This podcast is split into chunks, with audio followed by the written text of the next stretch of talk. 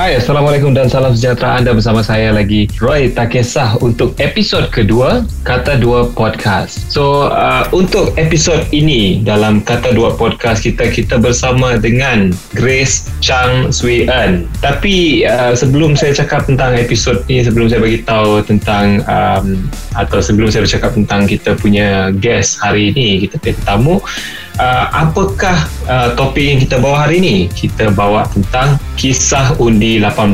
So, kisah undi 18 ni, kenapa saya nak buat tentang podcast atau buatkan dia jadi satu podcast? Pasal hari tu saya terbaca satu akhbar lah, berita mengenai sekumpulan budak-budak yang umur tak sampai 18 tahun lagi dah pandai saman kerajaan. Ya Allah, ya Tuhan, macam mana tu? So, saya pun macam muskil lah tentang benda ni kan. So saya pun nak tahu lebih banyak tentang isu ni. So itulah I bawa Grace. I minta tolong kawan I untuk bawa Grace dalam kita punya siri podcast kali ni.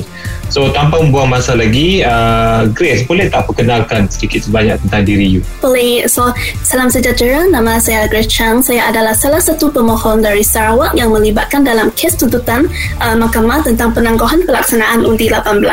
Wah, so you melibatkan diri dalam pelaksanaan penangguhan undi 18.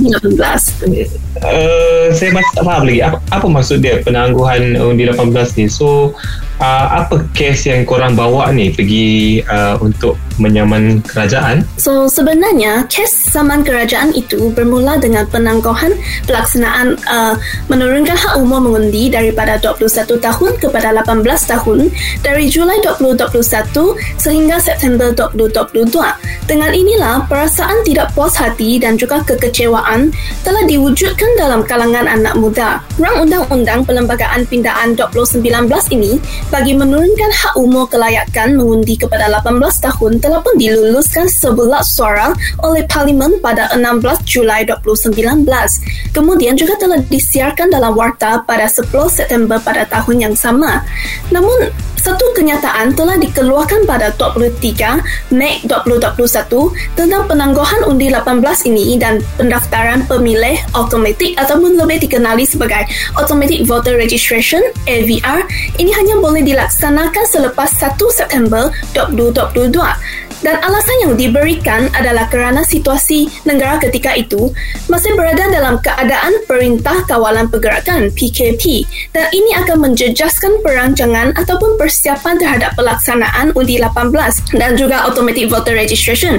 Oleh itu, kami berasa bahawa alasan yang diberikan tentang penangguhan pelaksanaan undi 18 ini adalah sangat irrasional dan illegal. Mengapakah pelaksanaan ini perlu ditangguhkan dengan alasan yang diberikan sedemikian?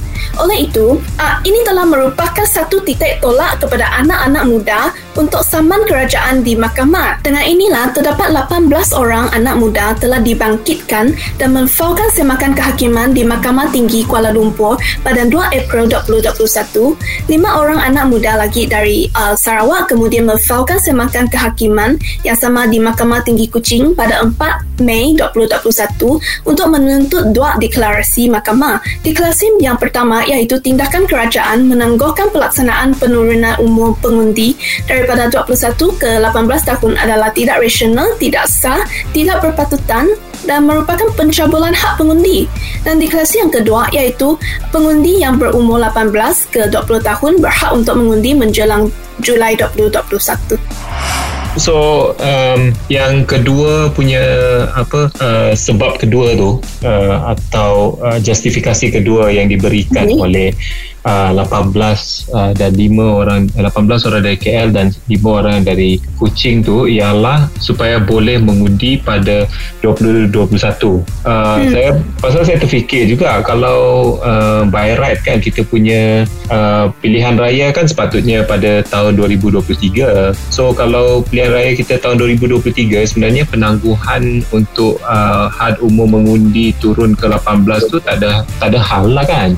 Bukan Bukan macam tu, Grace? Bukannya. Tetapi pilihan raya umum ke-15 sepatutnya akan diadakan pada tahun 2023. Tetapi undi 18 ini merupakan satu janji yang telah diberikan oleh kerajaan kepada anak-anak muda. Rang undang-undang undi 18 ini pun telah diluluskan dalam parlimen pada tahun 2019. Sampai sekarang pun sudah lebih kurang 2 tahun lebih. Kenapa perlu ditangguhkan lagi? Seperti yang saya kata tadi, secara umumnya undi 18 ini akan ditangguhkan kepada September 2022. Saya rasa bahawa jika undi 18 ini ditangguhkan, banyak anak muda akan dipengaruhi. Khususnya, mereka tidak akan dapat mengundi sebagai pengundi pertama kali dalam pilihan raya negeri maupun pilihan raya umum yang akan datang nanti. Sebagai contohnya, bagi Sarawak pula, pelaksanaan undi 18 ini adalah sangat penting kerana pilihan raya negeri akan diadakan sebelum ataupun pada 4 April 2022. Pelaksanaan penurunan hak umur mengundi kepada 18 tahun membolehkan sebanyak 125,000 sehingga 135,000 anak muda Sarawak yang berumur 18 hingga 20 tahun untuk mengundi pada pilihan raya negeri Sarawak yang akan diadakan selepas pembubaran Dewan Undangan Negeri Sarawak setelah berakhirnya ordinan darurat di Sarawak sehingga 2 Februari 2022. Dan saya perlu ingatkan bahawa jumlah ini 125,000 hingga 135,000 bukanlah satu jumlah yang kecil. Oleh itu, kita mestilah melakukan sesuatu untuk mempertahankan supaya hak mengundi anak muda di seluruh Malaysia ini sebagai pengundi pertama sekali tidak akan dinafikan. Kalau Sarawak dia punya pilihan raya negeri dia berbeza kan, so sepatutnya next year kan, so patut jugalah, saya pun rasa macam patut jugalah had mengundi ni diturunkan serta merta. Saya rasa boleh tahanlah korang ni 18 orang dan 5 orang dari 18 orang dari Kuala Lumpur, 5 orang dari Kuching, semua tak sampai 18 tahun lagi tapi dah buat satu tindakan yang saya rasa agak berani ni nak saman kerajaan kan. Tapi so cuba cerita sikit apalah keputusan kes saman tu. Bagi keputusan kes saman ini, Mahkamah Tinggi Kuching telah pun mengeluarkan perintah mahkamah iaitu Order of Mandamus pada 3 September 2021 supaya kerajaan persekutuan mestilah mempercepatkan pelaksanaan undi 18 ini menjelang 31 Disember 2021. Memandangkan kerajaan tidak membuat rayuan kepada Mahkamah Rayuan dalam tempoh 30 hari sebab hari yang terakhir bagi kerajaan untuk menfaulkan rayuan adalah pada 4 Oktober 2021. Ini bermakna keputusan Mahkamah Tinggi yang memerintahkan kerajaan membenarkan belia yang berumur 18 tahun sehingga 20 tahun didaftarkan sebagai pengundi pertama kali dan pelaksanaan pendaftaran pemilihan automatik menjelang 31 Disember 2021 adalah masih sah. Secara ringkasnya, kita telah menang dalam kes tuntutan mahkamah ini. Dengan perintah mahkamah yang dikeluarkan oleh Mahkamah Tinggi Kuching, para pemohon berasa amat bersyukur ke atas keputusan mahkamah yang dibuat secara sifat menghormati hak golongan belia dengan membenarkan semakan kehakiman berhubung pelaksanaan undi 18, dan kami juga bersyukur terhadap keputusan kerajaan yang tidak membuat rayuan terhadap keputusan yang diberikan oleh Mahkamah Tinggi Kuching. Saya rasa kita perlu menghargai jugalah betul apa yang dibuat oleh Mahkamah Tinggi Kuching. Saya tak tahu apa jadi dengan KL Kuching yang ada jawapan sekarang ni lah. Ya. Okay, so dekat Kuching kita kena berterima kasih dengan Mahkamah Tinggi Kuching kerana menerima keputusan tersebut dan tidak dan juga daripada pihak kerajaan kerana tidak merayu semula. Tapi saya rasa saya nak fokus kepada kita punya hero-hero hari ini iaitu orang macam Grace, 5 orang dari Kuching dan 18 orang dari Kuala Lumpur.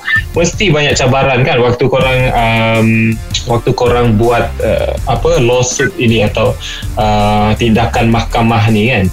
Cuba ceritakan sedikit apakah cabaran yang anda semua hadapi dan bagaimana korang hadapinya. Dalam sepanjang proses ini, cabaran yang dihadapi oleh anak-anak muda adalah salah faham dan ketidakpercayaan masyarakat terhadap anak muda.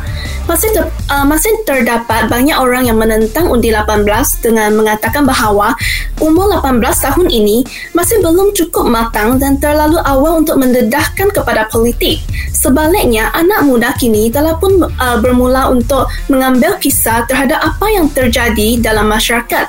Saya rasa hak mengundi wajib diberikan mulai 18 tahun kerana kebanyakan anak muda yang berumur 18 tahun ke atas telah mula untuk menyumbang kepada sosioekonomi negara dan juga masyarakat. Mereka sudah menjalankan tanggungjawab kerakyatan, dibolehkan untuk membayar cukai dan diberikan hak untuk berkahwin, bekerja, sudah boleh tertakluk di bawah kontrak dan mempunyai tanggungjawab penuh terhadap diri sendiri. Anak-anak muda pun boleh sudah merasa impak yang diberikan oleh polisi-polisi negara. Bukan itu sahaja, kebanyakan negara maju sudah pun menurunkan umur minima pengundi kepada umur 18 tahun. Dan perkembangan ini jelas menunjukkan bahawa umur tidak patut menjadi kayu ukur untuk menentukan kefahaman dan pengetahuan ataupun kematangan seseorang anak muda terhadap politik dan sistem kerajaan. Selain daripada itu, pada awalnya kami memfaulkan semakan kehakiman ini, terdapat banyak masyarakat yang memandang rendah terhadap kes kami dengan mengatakan bahawa apakah signifikan tuntutan mahkamah ini dan kenapa anak-anak muda sibuk sangat melibatkan diri sendiri dalam perkara ini. Serta juga terdapat sebahagian orang menganggapkan kami anak-anak muda ini sebagai ejen-ejen parti politik tertentu. Manakala apabila kes tuntutan mahkamah kami telah menang, kebanyakan masyarakat pun berpihak dengan kami. Adakah ini disebabkan oleh anak-anak muda berani dan boleh membuat sesuatu? Tidak, ini adalah disebabkan Bil Undi 18 ini membenarkan 5.8 juta orang, termasuk 1.2 juta belia yang akan didaftarkan secara automatik menjelang akhir tahun ini. Faham, so dia punya cabaran yang korang hadapi ni, korang tak adalah macam nak kisah tentang cabaran tersebut, pasal macam yang Grace cakap lah, dia sebab utama dia ialah kita nak tolong daftarkan 5 juta pengundi macam itu, termasuklah 1 beberapa juta pengundi juga, 1.2 tak silap. So saya nak katakan yang korang semua ni memang kental lah kan, anak muda kita ni semua kental. You rasa Grace, pada pendapat you, apa yang membuat korang sangat kental selain daripada ingin menguruskan isu pengundian pengundian automatik? Ya, pada pendapat saya, apa yang membuatkan anak-anak muda begitu kental ialah anak-anak muda mengetahui hak diri sendiri dengan jelas. Tidak mudah bagi anak-anak muda untuk mempertahankan hak diri sendiri. Tetapi jika bukan anak muda diri sendiri untuk mempertahankan hak diri sendiri, ada siapa lagi akan memperjuangkan untuk anak muda? Hak mengundi ini merupakan hak asasi manusia dalam pembentukan satu sistem demokrasi yang sehat. Hak mengundi juga merupakan peluang yang penting bagi anak muda untuk menyuarakan diri ataupun isu yang memberi impak terhadap kehidupan mereka. Kami percaya hak mengundi kami boleh mengubahkan negara kita kepada negara kita yang lebih baik dan maju. Sebagai contohnya, isu-isu seperti kawasan pendalaman yang tiada akses internet, ataupun isu tiada prasarana dan infrastruktur yang baik dalam kawasan pendalaman, serta isu pelajar yang tidak mempunyai alat peranti untuk menjalankan PDPR sepanjang masa pandemik ini. Dengan ini, anak muda boleh menggunakan hak mengundi untuk menukarkan situasi-situasi ini. Anak muda patutlah menjadi sebahagian daripada proses yang menentukan berbagai polisi yang berkaitan dengan kehidupan kami. Kami mahu sesuatu yang lebih baik untuk masa depan negara kita, juga kepada generasi yang akan datang. Setuju.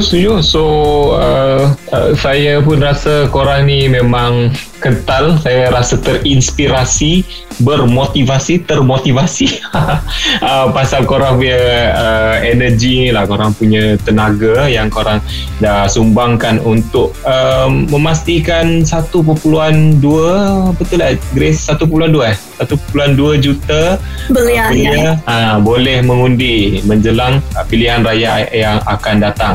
Harapnya benda ini akan terlaksana serta-merta tanpa ada masalah, insyaAllah. So, apa nasihat Grace untuk anak muda yang lain di luar sana? Ada lagi tak yang diorang boleh bantu dari segi undi 18 ni? Nasihat saya bagi anak-anak muda yang lain di luar sana ialah anak-anak muda mestilah mengetahui bahawa hak mengundi ini bukanlah untuk politik kepartian, tetapi ini merupakan suara dan peranan sebagai seorang rakyat dalam negara yang mengamalkan sistem demokrasi ini. Undi bukan sahaja merupakan hak kita sebagai seorang rakyat, ia juga merupakan kuasa kita. Apabila kita mengundi, kita akan mengambil kembali kuasa kita untuk memilih, untuk bersuara. Kita boleh mengubahkan negara kita kepada negara yang lebih baik dan maju dengan menggunakan hak mengundi kita. Pada masa yang sama, jadilah pengundi yang berpendidikan dan mempunyai pengetahuan tentang latar belakang mengenai proses pengundian yang asas serta isu-isu yang mengelilingi pilihan raya seperti sepakak adun atau ahli dewan rakyat di kawasan anda yang boleh mewakili suara dan juga masa depan anda.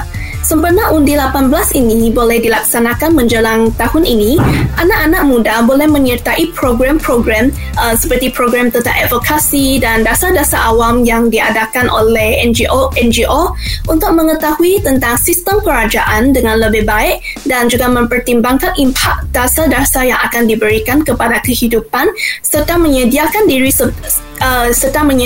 diri sendiri sebagai seorang belia yang prihatin kepada pilihan raya yang akan datang nanti. Prihatin dan juga kita boleh panggil aware lah kan, dia alert dengan isu-isu semasa. Bukan macam Roy tak kisah ni tak kisah tentang apa-apa, terpaksa buat ke podcast dengan kawan-kawan baru nak faham isu kan. Okay Grace, saya banyak belajar daripada Grace hari ini. Terima kasih atas segala sumbangan idea, sumbangan pengetahuan yang Grace dah berikan untuk hari ini. Saya harap pada masa depan kita boleh berjumpa lagi. Dan kepada pendengar kita hari ini, kalau anda ingin mengetahui lebih banyak mengenai isu-isu semasa, isu-isu berkaitan dengan pembangunan negara kita, terutamanya bahagian pembangunan belia dan pembangunan negara seiring. Ya, saya pun tak faham apa saya dah cakap ni. Kalau korang nak dengar tentang tu, bolehlah korang pergi mendengar siri podcast Kata Dua di Rakita melalui Spotify, Apple Podcast dan Google Podcast, ataupun layari rakita.my. Okey, itu saja hari ini. Kita jumpa lain kali lagi. Bye-bye.